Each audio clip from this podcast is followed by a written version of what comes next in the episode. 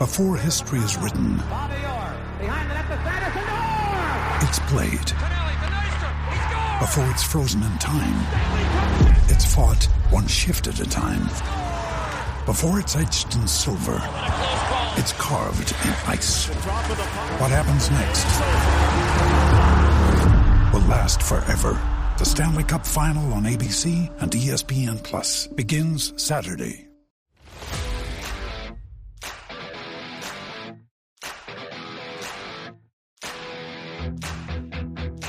Hello and welcome to PFF Fantasy Football Podcast. I'm your host, Ian Hartitz, today we're recording this on March 30th. We're going through some NFL news. NFL free agency is all but wrapped up, but had several big trades come across last week. You know, I know it's March Madness because of that basketball tournament, whatever's going on there, but truly never a down day in the football world as well. So have to be happy to be joined by Mr. Andrew Erickson. You can hear on this podcast more weeks than not. Find him on Twitter at Andrew Erickson underscore. Andrew, happy uh, end of March. And it's been, I feel like it's been a more entertaining post uh, free agency period than usual in NFL land.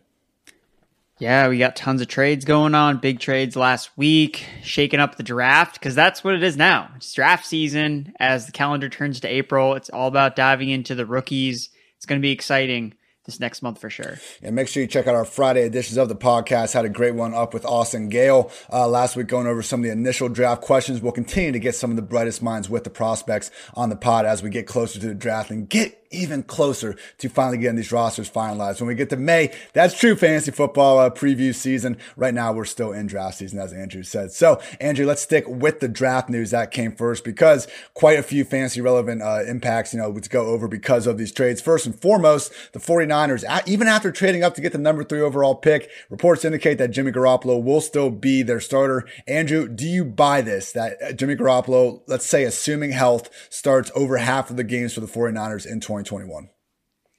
Over half the games. That's such a good line because it's it's tough to to figure out exactly what the 49ers are going to do here. I would guess that they're fine with Jimmy Garoppolo if he's healthy because when Jimmy Garoppolo has been healthy, he has played effective and he's been a good quarterback for them. They've won games, but part of the problem with Jimmy Garoppolo is the fact that he isn't healthy often. You know, look at the last four seasons with the 49ers games. He started five games, three games, 16. They went to the Super Bowl, and then six games last year.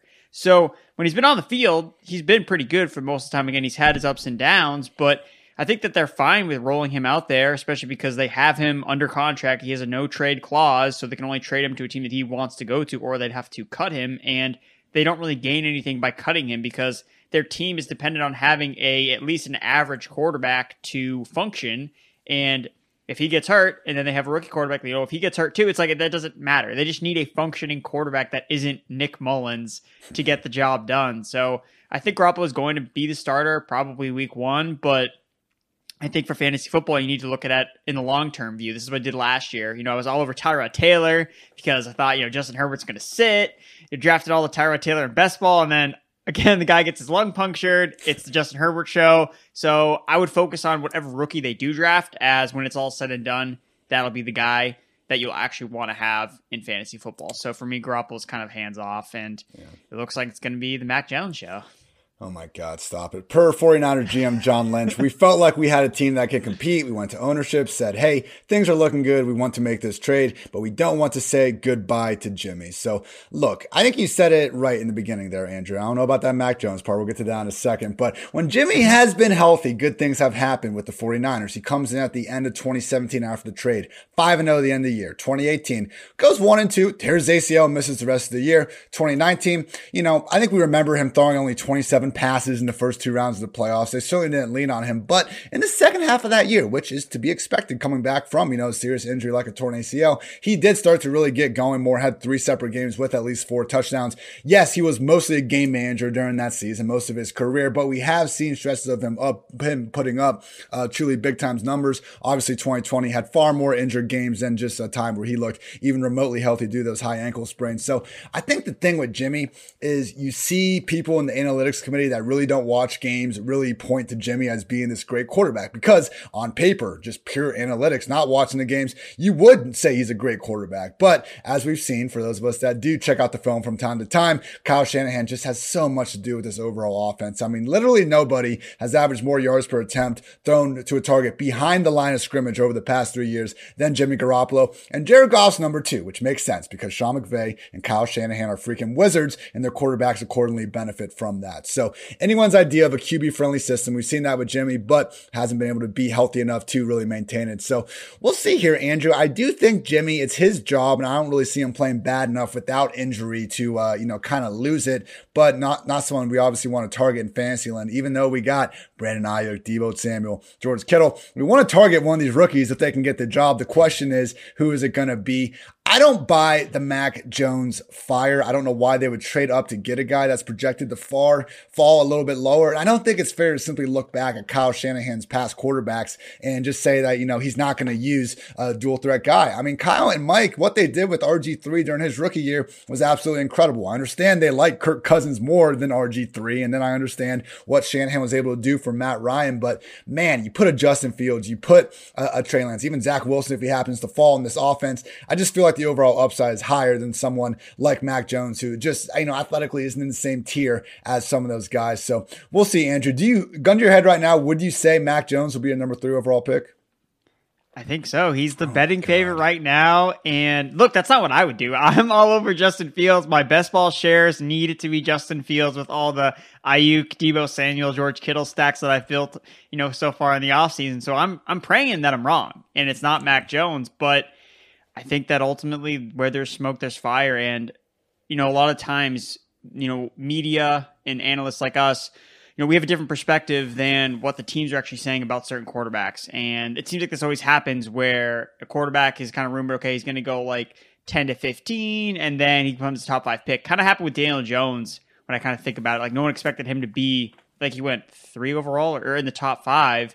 And that was really surprising to a lot of people. And then Haskins was a guy that fell when he when he was originally like you know mocked to be a top five pick. So strange things are going to happen, but Ah, yeah, I just think that there's too much, and I don't agree with it. I, I don't think it should be Mac Jones, but hey, I'm not in charge.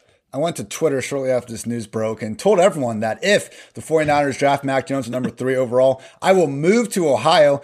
People I already live in Ohio. No one pointed this out. You know, maybe I just don't put myself out there, but I had people like adding old takes exposed, you know, just ready to really expose my ass. So looking forward to this happening and people, you know, kind of getting the rude awakening that no, I already live in Ohio. But uh, yeah, I guess that's a concern for another day. But yes, you know, still obviously something to keep an eye on. If Mac Jones does get that job, man, uh, not saying he'll ball out immediately, but we will need to look at him in the later rounds uh, of you know at least two QB drafts at a minimum. There's actually there's actually one thing too that I this is kind of a galaxy brain thought when it comes to Mac Jones, and I was thinking about this because looking at the way that the quarterback landscape is set up, where basically you either have these below average quarterbacks that are game managers that necessarily don't demand a lot of money you know, trying to look back at some of these middle tier quarterbacks. And then you have all these really expensive quarterbacks that cost a lot of money and make it somewhat tougher to build a franchise around. So, you know, this is something that's kind of wild and just kind of popped in my mind, but maybe the 49ers are thinking long term. Like, look, if we have Mac Jones, we can kind of contain him to a point where,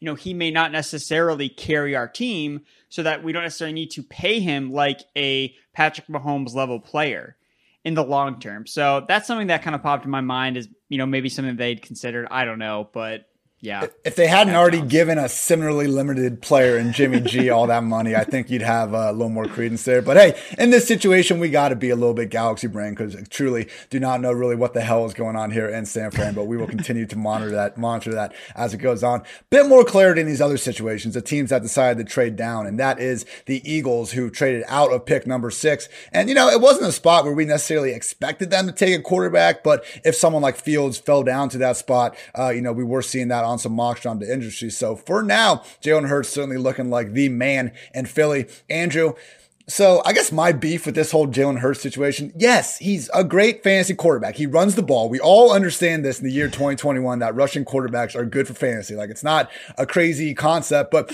it's almost like people are trying to just act like no one else knows this. And I'm seeing Jalen Hurts as, you know, the prime late round QB. He is already the QB nine in average draft position on underdog. Like, I feel like Hurts is almost like rookie year Kyler Murray. Everyone is, you know, just jerking off this dude from a fantasy perspective when he's already being reflected that high. You know, he's like the sleeper that everyone says the sleeper that isn't a sleeper. I mean, are you with me here, Andrew? Top 10 quarterback, that's fine, but he's already being priced as a top 10 quarterback the underdog best ball drafters are just too sharp right now because that's exactly the thing. That's he's going exactly where he should be going in the upper echelon of quarterbacks that you need to look after and go after in your drafts because that's what he did. You know, he's got the running upside 23.9 fantasy points per game, eighth best among quarterbacks, weeks 14 through 17. And that cl- includes that game where he was basically benched. You know, if you remove that game, is 26.6 fantasy points per game, which trailed only Josh Allen and Lamar Jackson.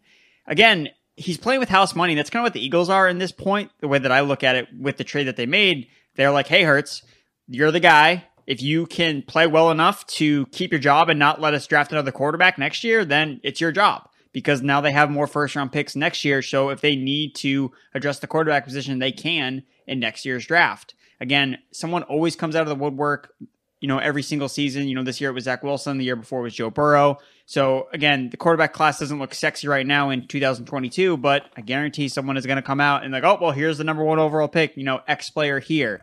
So the Eagles are going to have their options to look at quarterback next year. But in the meantime, you know, give Hurts a chance. Took a sec, took him in the second round. He flashed. You know, he gave the team life last year when Carson Wentz was basically doing the complete opposite of that. So I, I don't. I think I think that he's being criticized too harshly for his passing numbers last year. Again, he was basically always throwing the ball downfield or trying to run for his life behind literally the worst, like one of the worst offensive lines, just a very poor supporting cast. So, and it's not like he has a lot to work with still. You know, the, the receiving course isn't great. You know, Dallas Goedert's probably the best all around receiver. Reagor didn't do that much last year. So, I mean, Hurts has got his work cut out for him. It's not going to be easy, but he's got a chance to become the guy, and the Eagles are going to give him a shot even in that week 17 game where yeah, he was weirdly benched after the third quarter, he still had two rushing touchdowns and 34 yards that game. Like he got benched before the fourth quarter. If that happens, you're assuming you're getting like five points out of your quarterback, and he still somehow finished that week as the QB 19, I believe. So yeah, I mean, I, I think you're spot on. He's being priced as he should be priced. And yeah, the passing concerns, he can at least put up numbers, even if he's not going to be, uh, you know, some guy that's, you know, Peyton Manning guys from the pocket. The same thing with Lamar Jackson. Like I'm not saying these type of, you know, dual threat quarterbacks need to be, uh, you know, compared to Matthew Stafford and other just great passers from the pocket. They don't have to be. Lamar Jackson has thrown 62 touchdowns over the past two years. Jalen Hurts threw for over 300 yards in two of his four starts. I know it's not as pretty over 300 yards as we'll see elsewhere around the league, but we don't really care in fantasy land. The fact Hurts is at least capable of moving the offense down the field through the air when they get down separates him from someone like Tyrod Taylor. So floor is super high for Hurts. And again, this just kind of solidifies things. So, uh, you know, for those of you waiting until after the draft to get out there in the best ball streets, uh, don't be shocked when you see Hurts falling off the board in the top 10. Again, he is this, uh, you know, quote unquote sleeper that truly nobody is sleeping on at the moment. Now, similar uh, kind of storyline going on with Tua down in Miami after they traded away from that number three spot. But the thing with Tua is people are far less sold on him than Jalen, at least when it comes to Fantasyland. Andrew, what are your expectations for this Dolphins offense? Obviously, they added Will Fuller, DeVante Parker's still there. Tua, you know, not great. Some people doesn't, didn't even think he was good last year. I would disagree with that to an extent, but certainly an offense that, you know, paired with such a great defense, maybe we don't have the highest expectations for. But with that said, everyone's pretty cheap and fancy right now. I think Tua is actually the late round quarterback or one of the late round quarterbacks that you can actually get later in your drafts because it's all looking up for him. Like everything is going to be better for him next season, and all he has to do is again deliver on the improved weapons. You know, now he has Will Fuller. You know, we saw with Will Fuller what he did with Deshaun Watson. Deshaun Watson averaged almost three more fantasy points per game with Will Fuller in the lineup. Again, Watson's a good quarterback, but at the same time, adding in a weapon like Fuller makes the quarterback more efficient with him running the offense. You know, last year he was playing with backup wide receivers. He was playing with Lynn Bowden Jr. Again, he also was coming off a major injury. He was also coming off no offseason training. And if it hadn't been for Justin Herbert basically breaking the scale of quarterback numbers under pressure, Tua wouldn't be this criticized. It's because of how well guys like Bur- Her- Herbert did, and even Burrow to, a, to Burrow to a comparison that people are so down on Tua when it's more or less Tua had basically an average rookie quarterback season. Like he was pretty average based on what we've seen from rookie quarterbacks in the past. He wasn't a Josh Rosen level of total horrendousness where it's like we need to move on from this guy. I mean, he was better than Sam Darnold was as a rookie. So, and, and people still believe in Sam Darnold like three years in, and I, I, can say that I'm way out on Sam Darnold at this point. So, Tua, the sample size is way too small to say that he's done.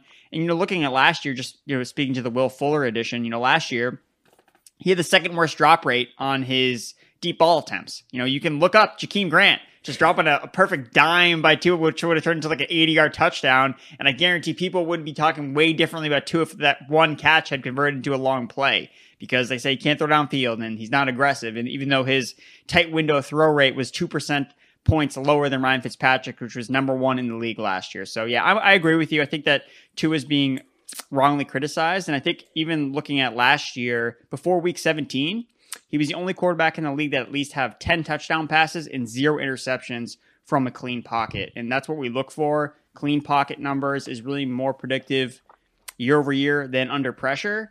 And before things kind of got out of hand in week 17, where the game just totally fell out of place for the Dolphins, I mean, he was really good from a clean pocket, you know, nearly perfect. So, yeah, I, am definitely not out on Tua yet.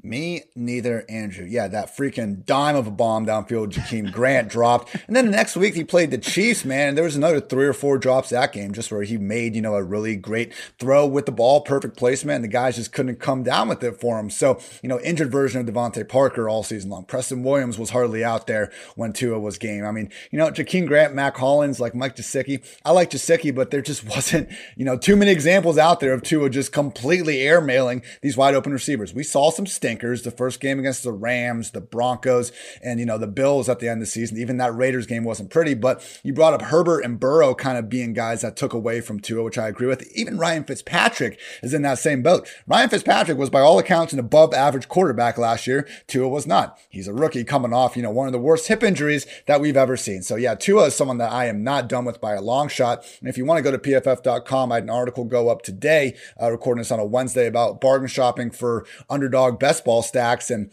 man, Tua, DeVante, Fuller. I think there's a lot of room here to attack in fantasy land. Right now, Will Fuller is a wide receiver 32. He was a wide receiver eight before he got popped for PEDs. DeVante Parker is the wide receiver 46. He was the wide receiver 42 last year, even with all the rotation under center and all this. So to me, both Fuller and Parker are being drafted closer to their floors. Neither of those guys are leaving three wide receiver sets, even if they end up drafting, you know, Ja'Marr Chase or someone else in that first round. I think going Tua, Fuller, Parker really helps set, set you up for success because it's not a stack that you need to really devote any picks in the first five rounds to. And it also gives that upside. So agree with everything said about Fuller, you know, Deshaun Watson averaging a full 1.2 yards per attempt with Fuller versus without. Even DeAndre Hopkins averaged more fantasy points per game with Fuller than without, even though he was getting fewer targets because of how much more efficient he makes that offense. So, Andrew, players are allowed to improve as they keep going in the NFL. Uh, certainly seems like, you know, the 2021 Miami Dolphins could be a prime case where, you know, Tua isn't getting the sort of bounce back love uh, that he probably should be. Agreed. Yeah, man. I feel like if that Jalen Hurts, the Carson Wentz situation didn't happen, we'd be more on Tua. But because of this, Jalen Hurts is stealing all the Ric Flair, and you know you just can't can't quite get back from that. So, all right. So last few options, kind of with these uh, top five picks and what's going on there. So Zach Wilson emerging as the likeliest option to the Jets at number two. I haven't seen the betting lines. I want to say they're close, like minus five hundred or something. Though, am I right on that, Andrew? Like it's it's locked and loaded. It's, yeah, it's, it's going to be Zach Wilson. Pretty much a sure thing right now. So I was talking to uh, PFF Austin last Friday about uh, Zach Wilson. I guess my kind of concerns with the guy, like, yeah, I see the freaking, you know, bazooka for a right arm he's got. He's able to throw on the run. Uh, you know, Chris Sims out here comparing, calling him Patrick Mahomes and Aaron Rodgers. Asked, like, I get it, but you look at the game logs, you look at the competition. It's like, who has he done this against? Now, Austin brought up the good point that teams nowadays are willing to build their offense around someone different, like like Zach Wilson. That's the difference between, you know, putting Patrick Mahomes in the 2018 Chiefs offense or putting him in, you know, the 1999, you know, Colts or whatever like that, who maybe wouldn't put use uh, their personnel quite to the same level around him. What do you think about Zach Wilson, Andrew? Because to me, he seems like a guy that we didn't see a ton of rushing production from. He's going to be on an offense, you know, without many proven weapons, with all due respect to my guy, Chris Herndon. And it just seems like uh, even if he can seize that starting job from Sam Darnold as early as week one, I'm not quite sure that in 2021 is going to be Wilson's year uh, for him to really be a Superman just yet. I do think that the fit with the Jets makes a lot of sense with Michael LaFleur as the offensive coordinator coming from the Kyle Shanahan system. Again, they do a lot of outside zone running, and that involves a lot of play action off of that outside zone. And that's exactly what Zach Wilson did at BYU. It's a, so it's a perfect fit. So I understand why the Jets would prefer Zach Wilson over a Justin Fields, over a Trey Lance, because it just fits so much better with their offensive system. That's really where Zach Wilson needs to go is to a team that is going to use a Shanahan outside zone type of scheme. So I like the fit for Zach Wilson from a fantasy perspective in the rookie year, again, it's tough for us to just come out with these rookies because basically we just have to wait for the one blow up game. And then after that, it's kind of okay, you you spend all your waiver wire money and usually it works out in that fashion. So just a matter of which one of these rookies is going to hit. Again, you talked about the weapons, Corey Davis, Denzel Mims, not the super sexy guys, Keelan Cole, Jamison Crowder. Like he's definitely not surrounded by the best weapons. They don't really have a running back. They have Tevin Coleman there who just signed. So I'm not super excited about Zach Wilson. I'm probably not going to be looking to draft him in a lot of places just because I don't know. And, and, especially you mentioned the rushing. Like of the top four guys, he's probably the least likely to rush other than Mac Jones. So that's something that he's just not going to add as much to his fantasy ceiling. So he's really got to do a lot of throwing. And, you know, if Corey Davis is your number one, you know, we saw Marcus Mariota had Corey Davis with his number one too. And, you know, it didn't really work out for Marcus Mariota in terms of fantasy football and it really didn't work out for Marcus Mariota in his overall NFL career. So that's kind of my take on Zach Wilson. Yeah, man, it's he is a true like late round quarterback. I'm with you. Some we're not going to draft. Maybe that you know maybe Darnold ends up being out of the picture and stuff, but he's not the rookie I want to touch. The rookie I want all everywhere in fantasy football land is Trevor Lawrence. Right now, he's going as the QB 15 on underdog. I still think it's a spot a few too low, Andrew. Look, I, I had someone come out uh, last week. I said Chris Carson is an RB1 fantasy land. And I do think Chris Carson is an RB1 fantasy land. I would rank him 12th right now ahead of 2021. But the person brought up a good point. Like, oh, you know, Ian must play in a 30 team league because he's got all these RB1s around. But that's fine. Hold me accountable. I don't want to be naming, you know, 20 guys out here QB1s or RB1s. So I just want to be definitive with this. Trevor Lawrence, to me, is a top 12 fantasy quarterback ahead of next year. He checks all the boxes from what we've seen from past successful rookie QBs in Fantasyland. Specifically, we've had Cam Newton, Kyler Murray, Dak Prescott, RG3, Russell Wilson, Andrew Luck, and most recently Justin Herbert function as top 12 fantasy signal callers in their first year since 2010. Herbert was the only guy that didn't average at least 25 rushing yards per game and also didn't start in week one. As we saw, Herbert far more athletic, far better of a runner than what he demonstrated at Oregon, started in week two instead of week one. So Trevor Lawrence averaged 24 rushing yards per game on the ground uh, during his three years at Clemson. He has a terrible defense in Jacksonville that should give him more than enough opportunities to, you know, work in comeback mode. And he enters an offense with DJ Chark, Laviska Shenault, probably another high round receiver to hopefully get things going. So to me, Lawrence fits, you know, the archetype that we've seen year after year of a successful rookie quarterback. And he not Jalen Hurts is the prime late round option at this point in time. So if you want to go really late in super flex two QB leagues, I know what you're saying. You know, with Tua Andrew, he certainly is even later uh, than Trevor. I put Fitzpatrick in there, and I put the uh, Saints quarterbacks as well. But right now, man, give me Trevor Lawrence as legit QB one in pretty much fantasy football leagues of all shapes and sizes. Trevor Lawrence, Trevor Lawrence reminds me a lot of Joe Burrow in terms of just the way that they're being viewed. You know, entering the league again, you know, offering some sneaky upside as a rusher. You know, no, no, no one was saying that Joe Burrow was going to, you know, come out and run all over defenses, but he has a rushing element to his game similar to Trevor Lawrence, where I think if you look at him just initially, you wouldn't think, oh, he's probably not a rushing quarterback, but no, no, he is. He can run a lot, and he's really effective when he's been a rusher. In 2019, he's PFF's fourth highest graded rushing quarterback, 682 yards, 7.8 yards per carry, and he scored nine rushing touchdowns. So I guess I'll pose the question to you, Ian. So would you rather have Trevor Lawrence or Joe Burrow for 2021? Ooh, it's right there. I would go. Ooh, where do I have him ranked? Where do I have him ranked? Pull the ranks. No, it's it's, it's oh, close man, because it's really close. You, they are viewed pretty similar to me. You know what their strengths and weaknesses are, except the only difference is Burrow's going into year two and he's also coming off an injury. So those are like kind of two things you have to weigh. I have Burrow QB 10, Ryan Tannehill QB 11, Trevor Lawrence QB 12. So they're both QB ones. Andrew, how about that? All right. Perfect answer. Yeah, no, Burrow, I, I, just think right there the volume's too much for him. We've just seen it at the. NFL level more than Lawrence. But both guys, I'm very excited to watch throw that rock around here in 2021. We're going to take a quick break to pay some bills. 68 teams started the NCAA tournament. Only the best have survived. I was watching that Alabama game on Sunday. Last leg of a parlay. I needed Bama to win to cash in a nice little chunk of change. I was losing it when they pushed it to overtime. Unfortunately, you know, when you hit like 11 of 25 free throws, or whatever the hell they were doing out there, uh, the victory did not come. But DraftKings Sportsbook, America's top rated sportsbook app, is putting new customers in the center of the action. Bet $1 on any tournament game. And if your team wins, you win $100. It's that simple. Don't worry if college basketball isn't for you. DraftKings Sportsbook offers daily odd boosts on pro basketball, hockey, golf, and so much more. So download the top rated DraftKings Sportsbook app now. Use promo code PFF when you sign up to turn $1 into $100. If the college basketball team of your choosing pulls off the win, that's code PFF. Turn $1 into $100 for a limited time only at DraftKings Sportsbook. Must be 21 or older. New Jersey, Indiana, or Pennsylvania only. New customers only. Restrictions apply. See DraftKings.com slash sportsbook for details. If you have a gambling problem, call 1-800-GAMBLER or in Indiana, 1-800-9-WITH-IT. And a few other notes to go over in free agency land. First off, Leonard Fournette is back with the Buccaneers, Lombardi Lenny. Uh, per Bruce Arians, though, quote, it's a new football team. Last year's team won the Super Bowl. This year's team hasn't done shit. Bruce Arians is not giving any tips with the backfield. I'm surprised he hasn't come out and said both Fournette and Ronald Jones will be getting 25 touches per game this year. We'll see uh, what his you know ridiculous projection is here soon enough, I'm sure. But right now, Andrew, do you see either Fournette or Rojo being someone you're going to have inside the top 24 backs in any form of fantasy?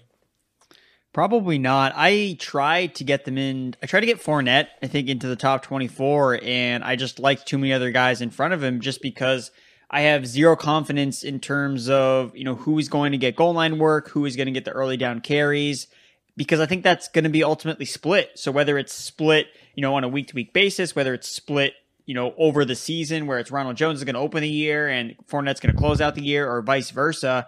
When I was doing the projections for the Buccaneers backfield once Fournette signed, I was, I got to make it basically split between the carries between Jones and Fournette.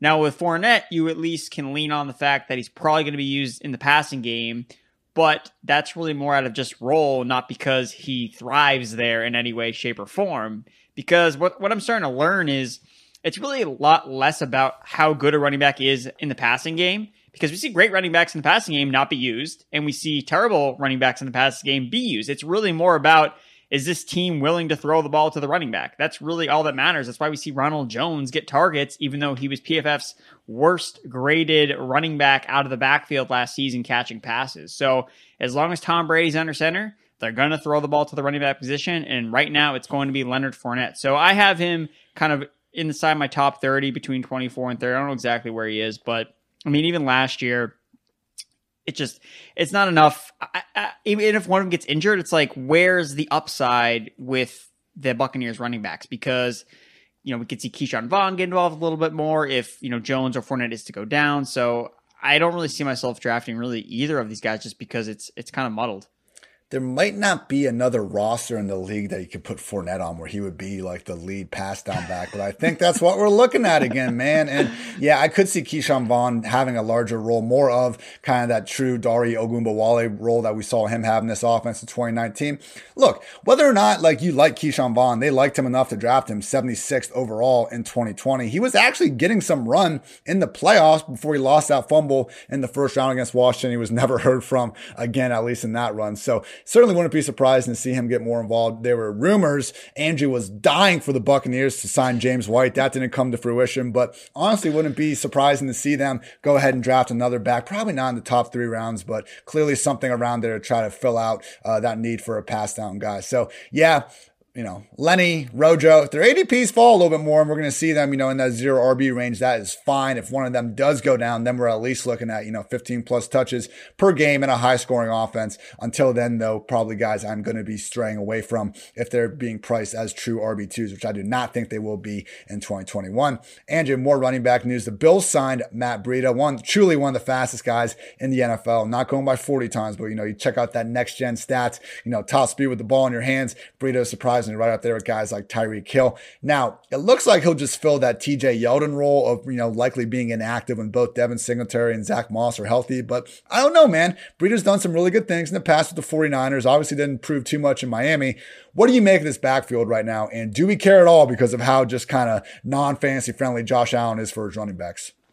It's becoming a point where because everybody's out on the Bills running backs that I kind of want to get in on it because they can't be necessarily as bad as they were last year. I don't know if it's possible for them to be as bad as they were last year. You look at Devin Singletary specifically, you know, he scored the least amount of fantasy points among all running backs. 8% of his fantasy points came from touchdowns. So we know touchdowns are relatively fluky year over year. And we've also talked about on the show how Josh Allen's probably going to experience some type of regression. And but that doesn't necessarily mean okay, the Bills' offense is just overall worse and those touchdowns just disappear. That's something I learned about the Aaron Rodgers thing, where we all knew Aaron Jones was going to experience touchdown regression.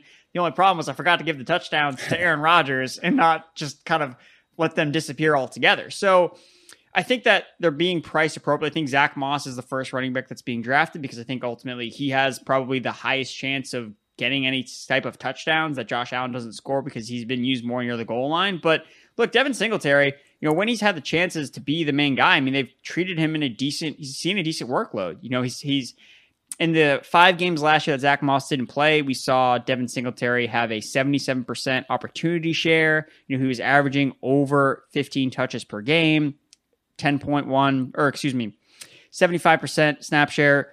So I don't think Devin Singletary is like a terrible running back. And right now, you can get him. You know, you could get him in the 15th, 16th round in best ball drafts. And if now that Matt Breida is signed, I could see that even falling to like even 17th or 18th round. And look, I, am not. I don't want to come. On, I know social media is going to do this to me. They're going to be like, Andrew's all in on Devin Singletary. That's not what I'm saying here. But the price right now, he's too late. Absolutely, too late. He's absolutely. He's so dirt cheap. And since 2019, Devin Singletary ranks fifth in 15 plus yard rushes, 23, and he ranks sixth in missed tackle rate per attempt, 25% since 2019. And this is a running back you can get in the 17th round. Like, he's not as bad as the perception is. It's really the touchdowns that he's just never been able to score, which is why his fantasy production has never been there. But touchdowns can be fluky. And I think, too, you know, what we see from breakout running backs is that they emerge from these ambiguous backfields. And that's exactly what the Bills' backfield is. Like, we don't know what's going on, but we do know that the Bills' offense is probably going to be good.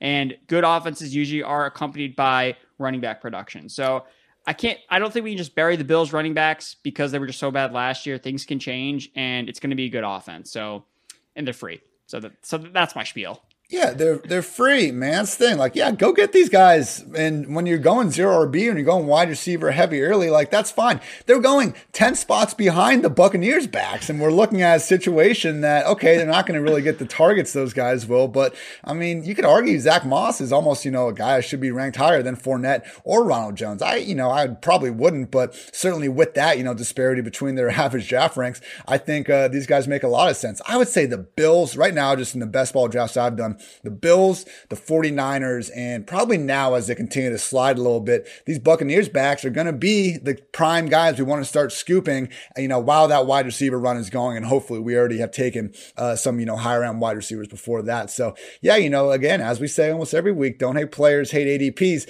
And right now these Buffalo Bills running backs ADPs are finally in line with something we can get behind. So good stuff there. Uh, Bears signed running back Damien Williams. Not great, Andrew. Now, everyone and their mother has already gone on record saying that, you know, Dave Montgomery is going to regress. He's not going to be nearly as good as he was in the back half of last year. This could be legit, like really bad though, because we knew Tarik Cohen was going to come back, make this a two back committee, not the full, you know, Dave Montgomery show that we saw uh, for the second half of last year. But you add Damien Williams to it, man. He's got the proven three down skill set. His last game, he, you know, in another year, if that Chiefs 49ers Super Bowl happened in 1980, Damien Williams probably wins Super Bowl MVP in that one. Like he's probably too good to just sit on the bench and not get any sort of run. So now we might be looking at a legit three RB committee between Dame, Montgomery, and Tarik fully expect Dave Montgomery to get, you know, the leading amount of touches, but certainly seems like more than ever that projected touch count going to be closer to, you know, 225, 250 than 300 plus we're hoping for. You touching anyone in this uh, Bears backfield right now, Andrew? Because as much as everyone kind of hates, uh, you know, the idea of drafting Dave Montgomery, we still kind of see him sitting there in that RB2 range with guys like Chris Carson, Josh Jacobs, Kareem Hunt that I would want all of them far ahead of him. I think with me and my general drafting strategies, I usually don't want to be drafting running backs anywhere near that range. You know, you're talking about, except Chris Carson, he's probably the only one. I really think that he's a, a tier above a lot of those guys. Obviously, he's an RB1 for you, and I think that he's in that similar range for me as well. I think that I just really want to draft the wide receivers in that range. You know, there's just there's no worry. I don't need to worry about you know this Mike Evans or Chris Godwin. You know, just to name some guys. I don't have to worry about them losing their job or like losing out on touches. Like it's just so much easier for me to project them over a season as opposed to David Montgomery, who now look last year he had a 74% opportunity share, which was third in the league at the running back position, only behind Derrick Henry and James Robinson. It's just not going to be that high again next year, similar to how James Robinson's touch share was so high. They added another running back and they added in a body that's not Dare Ogunbowale. They added in Carlos Hyde, who's going to work in. And now you have David Montgomery, who's now going to have to split some types of touches with Tarik Cohen. And now Damien Williams. I mean, last year, we were trying to figure out who the backup was. I was like, is it Ryan Nall? You know, Cordarrelle Patterson got involved a little bit, your guy. Yep. But ultimately, they didn't really have any other running backs to use. So they were going to obviously go with David Montgomery. So it seems like really the only running backs that see the 75% opportunity shares, you just need to look at who the backups are. Are the if the backups are absolute scrubs or, you know, former XFL players or whatever, or if you're Derrick Henry's backup, like that seems like the only guys that are ever going to crest that, you know, a 75% opportunity share is if you're just Derrick Henry or if you're just absolutely playing with no one else behind you. So the added competition is not good for Montgomery, who we know isn't the most efficient running back, so he really could use every single touch he could get. Yeah, speaking of Cordarrelle, every day that goes by that Cordarrelle and Duke Johnson remain free agents, just a little part of me dies. Do you think they hang out? They must hang out. I don't know. I don't know why Cordarrelle can't get a job, man. That take the best kick returner in the league and you know just give him like five million a year and he'll give you some touches as well. Story for another day, Andrew. Uh, the Jets went ahead and signed Tevin Coleman. We mentioned this briefly. So, Tevin, man, I feel like the, if you've only been watching football like last two, even three years, like you have such a, you know, kind of just not appreciation for Tevin Coleman. This dude used to be so dynamic in that, you know, Falcons Super Bowl team um, when Kyle Shanahan was there. Just rusher and receiver. Uh, looked like one of the more explosive guys in the league with the ball in his hands. Obviously hasn't looked anything like that in recent years. You know, in his defense, suffered a high ankle sprain in week one of 2019. By week two in 2020, injured his knee and he was put on the IR. Like, look, this is a reality, you know, being 28 years old. I just missed the explosive version of uh, Tevin Coleman. Do you have any read on this backfield? I was thinking for a while that maybe Ty Johnson could be, you know, this year's Miles, Ga- Myles Gaskin, the theoretical three down guy that, holy shit, we made it to week one and now he's actually starting running back. But with Tevin here, likely another guy they're going to draft. It seems like this has all the makings of, you know, just a fantasy football committee from hell. Right now, it is for sure. I think that they're going to draft a running back. There's a lot of good running backs in this class. You know, whether it's a Najee Harris, Travis Etienne, or a Javonte Williams, I think that it makes most sense for them to draft somebody and just insert him into the lineup. Give Zach Wilson as many weapons as you can, and that includes the running back. Like we don't necessarily want him out there with Tevin Coleman, with La'Mical Perine. We want him with a running back that can help make him a better passer. So for me, I'm, I'm definitely probably gonna be out on Tevin Coleman. And, and the thing that sucks is if Tevin Coleman was healthy, I could see him actually play, being decent enough in that offense. Again, I mentioned it's the Kyle Shanahan offense. Tevin Coleman obviously has had his best seasons with Kyle Shanahan. And before last season, 2019, you know, he started out the season really well. But as Tevin Coleman does, he got hurt. He's been banged up the last two seasons. You know, last year was really bad. You know, he was averaging under two yards a carry when he finally got to play. And you just wonder, you don't you don't want to bet on a older veteran running back turning the clock and, and being oh well he's probably going to be healthy now at age 28 you know fresh that's not usually the case with some of these older running backs and again they signed him to one year two million dollars that's absolutely yeah. nothing i mean he may not even be on the team you know considering his last contract with the 49ers was two years for 10 million dollars So I they have no commitment to him whatsoever. So don't feel like you're getting a steal or the Jets starting running back if you draft him in best ball right now. Yeah, poor, poor Tevin, man. I'm not putting him on the uh, ages list uh, just yet because, again, he has been hurt. So if Tevin enters this season, you know, 100% healthy, uh, you know, it wouldn't be a, you know, shocking if he could still put up some, uh, something resembling good film. But yes, assuming that, you know, again, this soon to be 28 year old back is going to all of a sudden take a turn for the positive health wise, probably not a good assumption, people. All right. Andrew, I'm sorry, man. Patriots re-signed James White. For those that didn't listen to our pre-free agency episode, Andrew's preferred dream landing spot for the running back position was James White to the Buccaneers. Nope, he's back. Now we have an offense once again filled with one-dimensional backs.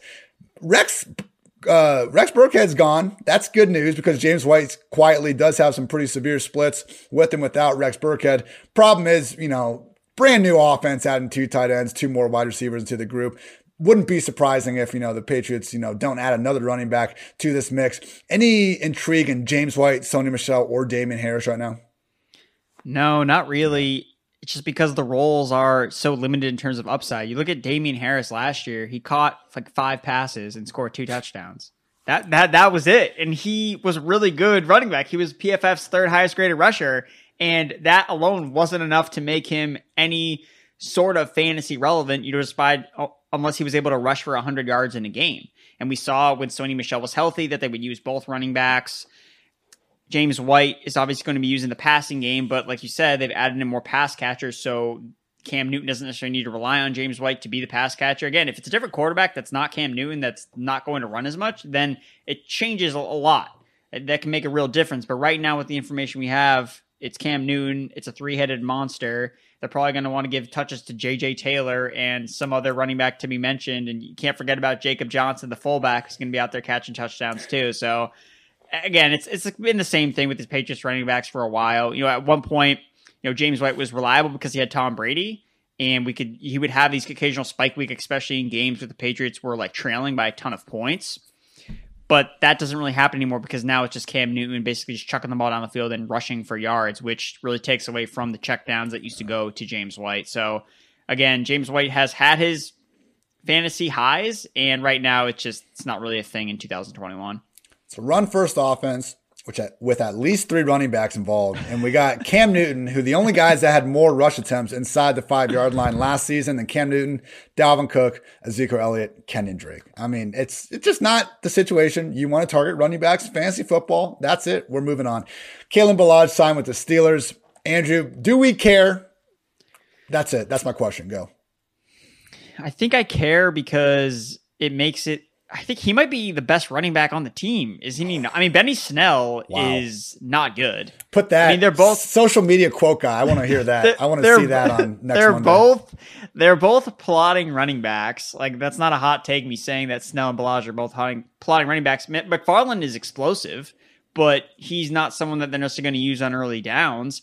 I will say with Ballage is that fact that he was able to reclaim his career last year or resurrect his career last year running behind PFF's worst graded run blocking unit.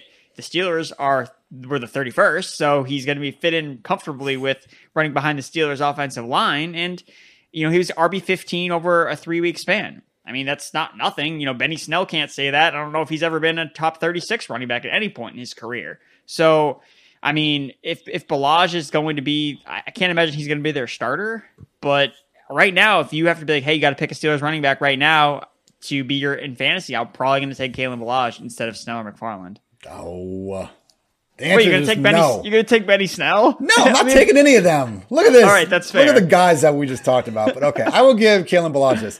In 2019, like you know, we always say volume is the everything in fantasy football. Like Ballage was the one exception to that rule because he averaged 1.8 yards per carry on just like one of the worst Dolphins teams that you will ever see. He's always had you know some issues with the drops and this and that as well. At least in 2020, he proved that you know this was seemingly you know Adam Gase's fault, and he was you know at least a solid running back on the Chargers. I mean, to some extent, he had those three games like you talked about. He's a 6'2", 230 guy with 4'4 jets. I mean, you see why multiple coaching ch- uh, staffs have, give, have given him a chance. I'm sure he looks fantastic with shorts on, but come on now. We've seen this three different teams. I do not expect him to go to Pittsburgh and earn anything resembling consistent carries.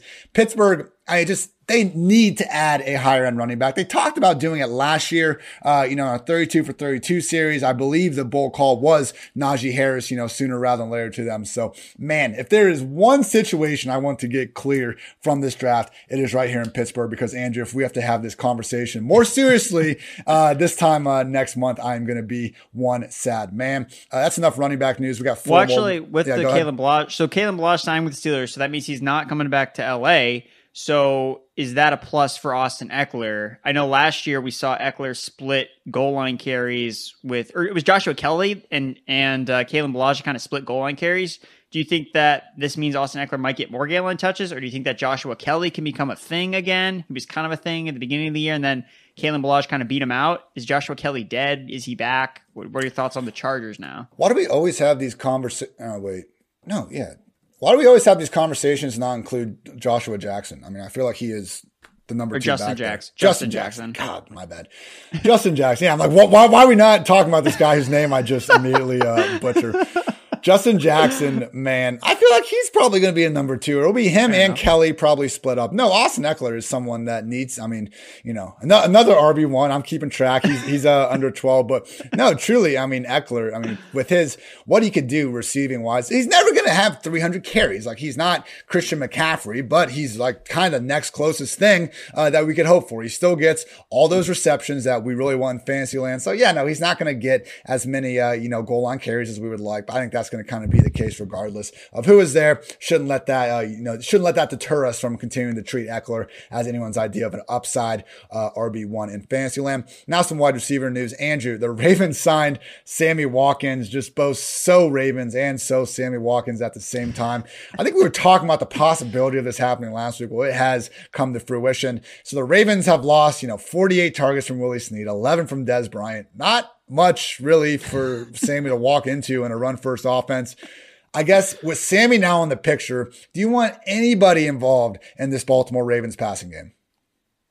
Mark Andrews and uh, give me Duvernay or give me death are my two guys. So the thing with Sammy Watkins is I was trying to make this spin this move and see in a positive light. So, all right, why did the Ravens sign Sammy Watkins? Okay, Greg Roman's there. All right, cool. Sammy Watkins, first thousand yard season of his and only thousand yard season of his career with Roman as the OC in Buffalo in 2015. Finished fifth in yards per route run, super high average depth of target, actually second highest in the league, 90.3 PFF grade, top five from the outside. So he strictly played perimeter with the Buffalo Bills with Greg Roman for the most part, and that role has changed with his other teams that he's been on. He's actually played a lot more slot in the last two years with the Chiefs. Kind of played the slot decent amount with the the LA Rams as well. So that strictly, I would assume that he's probably going to move back out onto the outside, probably take over the the Miles Boykin role, the very you know esteemed and, and coveted role that a lot of team people want, the, the Miles Boykin role on the on the Baltimore Ravens. And look, guys, honestly, I can explain this on the podcast, but go to pff.com, check out the QB annual, look at Lamar Jackson's basically his heat heat map of where he throws the ball, and it's not towards the outside. It's yeah. it's everything is to the middle of the field, and I do not anticipate Sammy Watkins being anywhere near the middle of the field. He's I don't want any part of Sammy Watkins in 2021, in 2022, in 2023, wherever team he's on. I just don't think that this is a good fit. I think that he's probably an upgrade from Miles Boykin, and maybe he can provide some more explosive plays from Lamar Jackson. So I guess for Lamar Jackson, I'd say maybe it's a small upgrade from Miles Boykin, who's just not nearly as polished as a wide receiver as Watkins is. But I mean, it's not good. I mean, this also means that, you know, Marquise Brown might see significantly less targets. So for me, I think it's just good for Duvernay. And I mentioned obviously give me Duvernay or give me death because, you know, no Willie Snead, that gives Duvernay the potential to actually become the starting slot wide receiver. And that means he could actually see the targets over the middle of the field, yeah. especially now that, you know, they added Josh Oliver as, a, as another tight end. You know, we don't know anything about him. But when this offense was cooking with the Ravens in 2019, you know, Hayden Hurst was actually kind of involved. So if Duvernay can kind of niche uh, carve out a role as a intermediate receiver, maybe he'll be a decent PPR. But right now, I only want Duvernay because he's free, and the other guys are going to cost something. they're going to have to give it to him. Literally nobody has fewer 2021 dollars devoted to their wide receiver room. Only the Lions are lower when it comes to an overall offense. But, you know, we're just going to continue to judge Lamar Jackson against everyone else that has all these, you know, better offenses and better receiving rooms to throw the ball to. I mean, some of the, it just, I feel like the Lamar Jackson slander gets more and more ridiculous by the week. Sammy Watkins signs there and just everyone's going like clown emoji, clown emoji. Nobody wants to go play for like Baltimore. Nobody wants to go catch passes from Lamar Jackson. Andrew, let's look at where the top five free agent wide receivers signed. All right.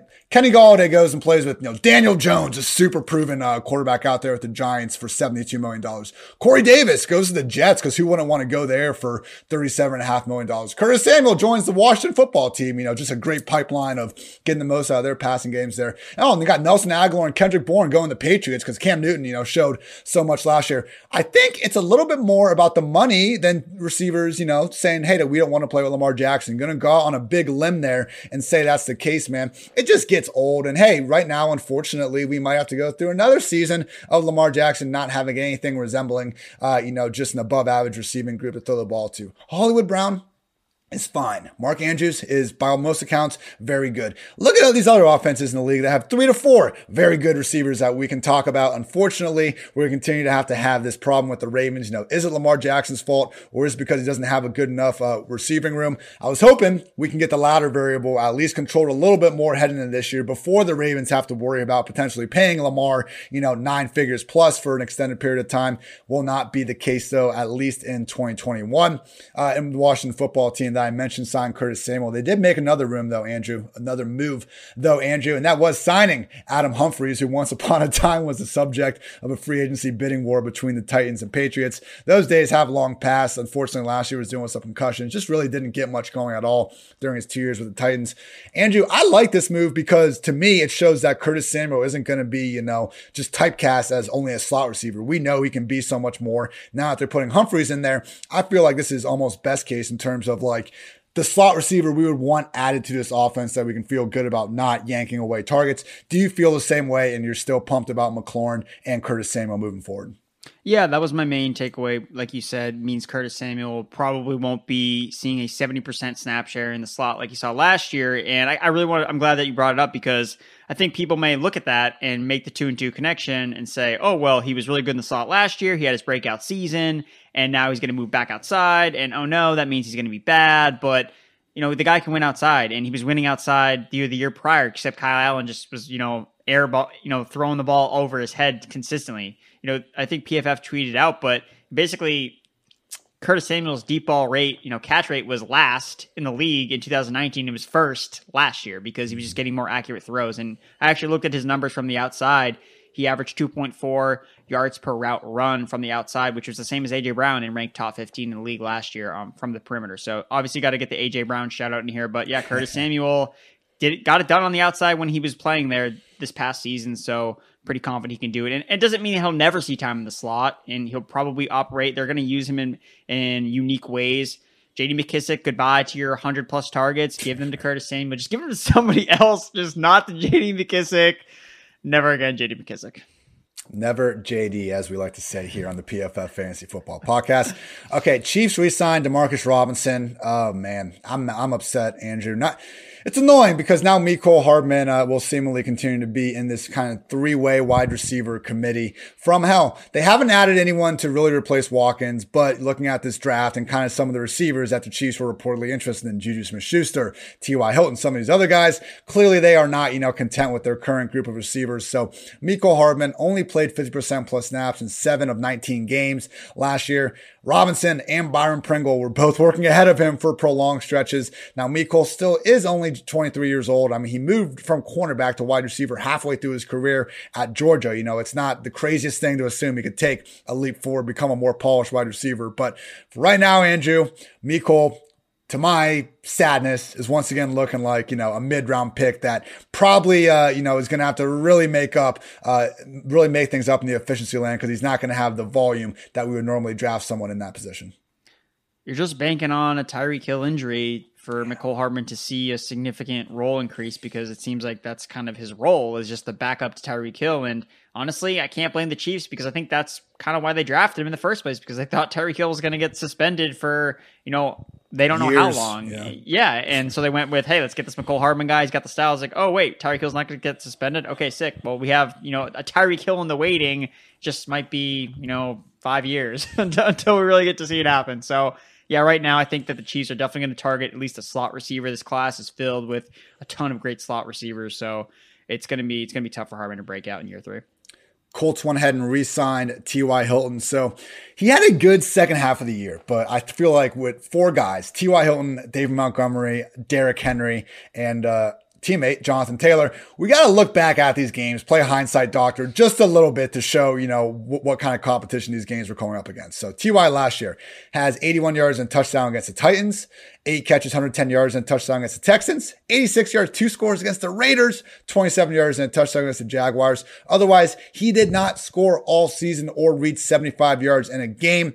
I'm not saying Carson Wentz can't improve. I, I, expect him to improve on what he did from 2020 at a minimum. Not so sure we'll ever see that guy from 2017. So if we're projecting Wentz to be, you know, somewhere in the middle of the guy we saw in 2018, 2019, man, that's still a downgrade from what Philip Rivers was bringing to the table. Andrew, Michael Pittman's still there. Zach Pascal's still there. You know, Mo Alie-Cox, Jack Doyle. Do you anticipate this offense again just kind of being too crowded for really any one receiver to emerge as, you know, a consistently viable fantasy threat? Potentially, I think that Michael Pittman probably has the green light to emerge as the the top receiver. Just based on last year, again, he was banged up last year too, so he never really got a chance. And even though Hilton was the target leader and the air yards guy for most of the season, look, we saw it. And Hilton has fallen off now in three consecutive seasons. His yards per route run has fallen, and that's just a telltale sign. Just look at the numbers and you look at how he was last year. He's super inconsistent even before last year. He was showing signs of slowing down. And now he has a brand new quarterback again. It's not like he has, we've only really seen Hilton be really efficient and really good with Andrew Luck. And every other quarterback he's played with, it hasn't been the case. So, and look, Luck was a really good quarterback. So you can't necessarily blame Hilton for being worse with worse guys throwing him the ball. So, again, Carson Wentz, whether you back in or not, again, he's had his fair share of troubles. I don't think that the Colts want to have Carson Wentz dropping back and throwing 40 times a game. I just don't think that's ideal. I think they want to run the football. And if T.Y. Hilton is the perimeter receiver on a primarily run heavy team, I just I don't really see the upside at all when you could just go with a guy like Pittman who just has that young breakout potential, even like a Parris Campbell who's flashed at times when he's played and it just has dealt with some weird injuries to start his career. I honestly think I'd rather have both of those guys instead of Hilton. Yeah, I'm I'm with you on that, Colin. I, I, wish Hilton had gotten and Andrew more specifically. I wish Andrew Luck had gotten you know just a better overall offense. T.Y. Hilton in his prime was a legit number one wide receiver, but the fact that he could never be on an offense that had you know more around him. Mean, we had like end of career Reggie Wayne, post Texans Andre Johnson, Donte Moncrief was like a major thing for two years. You know when Hilton was there. Like I feel like Hilton could have been like the best number two wide receiver in the league instead of you know know, pretty damn good wide receiver one for a few years. So yeah, in the year 2021, I am not buying 31 year old T.Y. Hilton. I would not recommend uh, you do so either. But if you are feeling crazy and you want to do it, maybe you're a T.Y. Hilton stan, unlike Andrew and I, you can go do so on Underdog Fantasy. If you like fantasy football and if you like playing fantasy for money, you need to check out Underdog Fantasy. Underdog's got everything, including season long and playoff best ball. Best ball is a season long game where you draft a team like you normally do, but that's it. There's no in season roster management. Underdog automatically selects your best performers each week, saving you loads of time.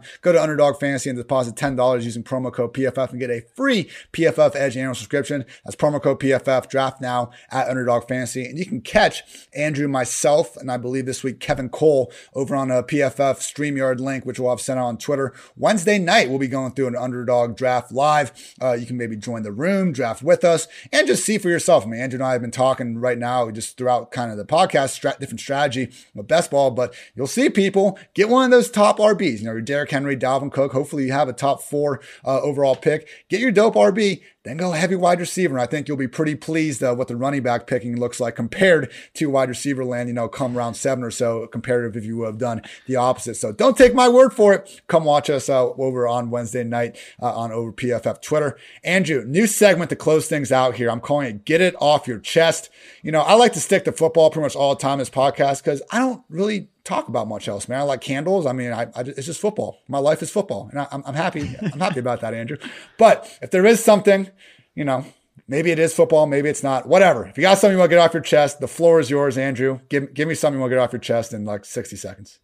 Man, I just gotta I have a feeling about some of these players, DeVonta Smith and Rondale Moore, and basically, you know, BMI Twitter talking about DeVonta Smith, his 170 pound weight. The guy just wins the Heisman Trophy, and yet people are gonna, you know, go down on him or just be disappointed in him because he's not weighing in, he's not doing these exercises. It's like, guys, come on, like we we knew he was skinny. Like this isn't new information. I don't understand why we're all freaking out that he's not testing. It's like guys do this all the time. You know, guys at Alabama don't test because they don't need to because they went to Alabama. Like that's the that's the whole point. That's like what you get to do. That's the benefit of doing it. So just the overreactions to to some of these guys. You know, again, he's a young player still. Um, he's a little bit older. I shouldn't say he's a young, super young guy, but DeVonta Smith. It'll be interesting to see how he kind of pans out at his smaller size. I, I know have I'm not like super high on him, but I'm again I'm not just totally fading him because of oh well he's 170 pounds. Like he can't be getting he sucks.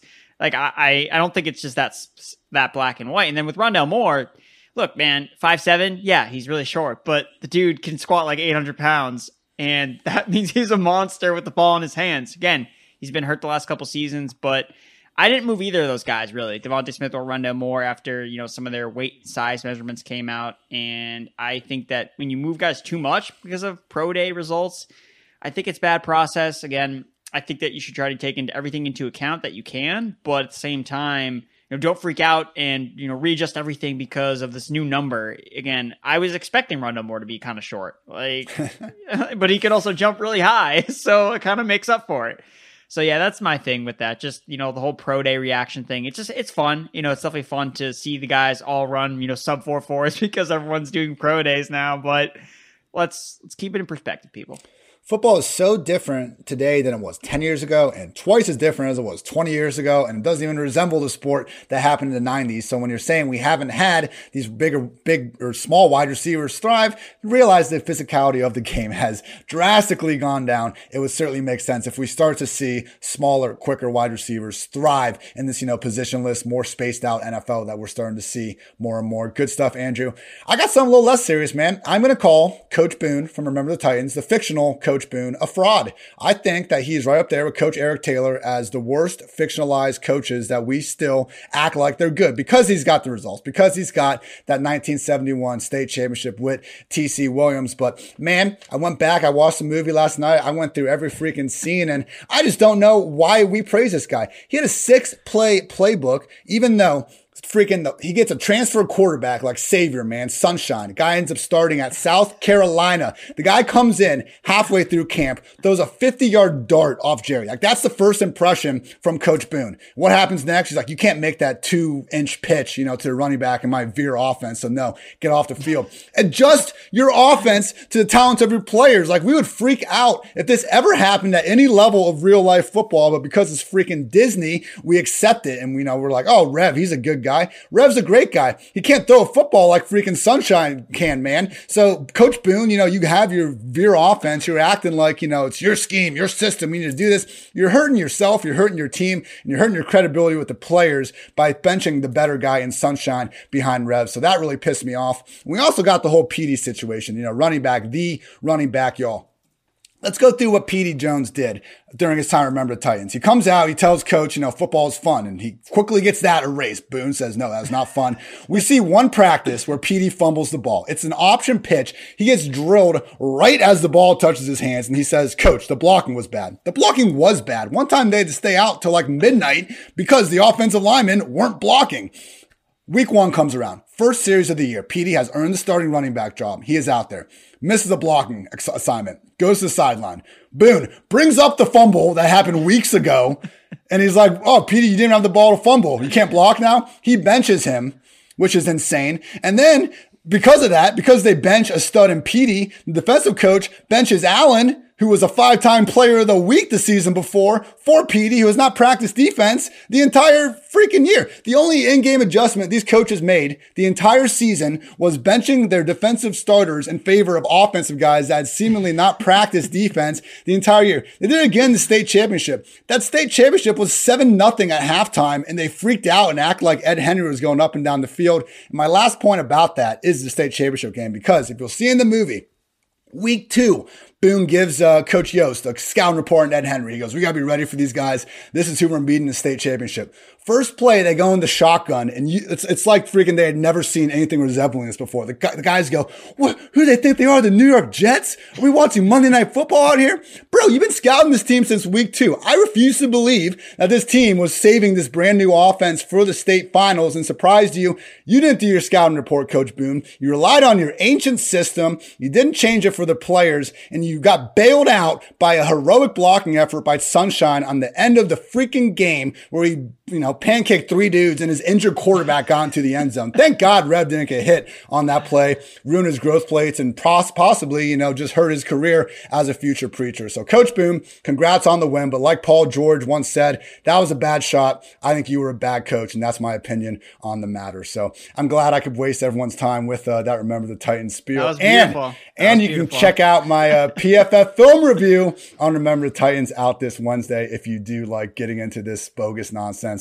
as much as I do. So Andrew, thank you for supplying a more, you know, actionable, get it off your chest moment. I'm happy I could uh, follow that up. Of people know uh, what you got here on the uh, horizon over at PFF.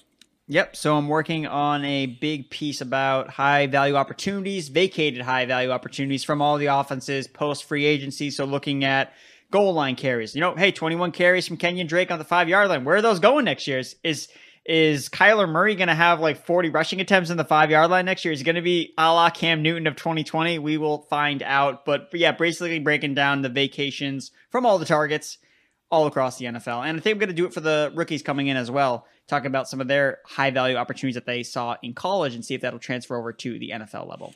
Great stuff as always from Andrew. Check him out on Twitter at Andrew Erickson underscore. That's going to do it, everybody. Thank you as always for tuning in to PFF Fantasy Football Podcast. Tune back in on Friday. Going to have Pat Kerrane over from Establish the Run over, one of the better dynasty minds in the business, in my humble opinion. So keep an eye out for that. He's Andrew. I'm Ian. This has been the PFF Fantasy Football Podcast. And until next time, take care, everybody.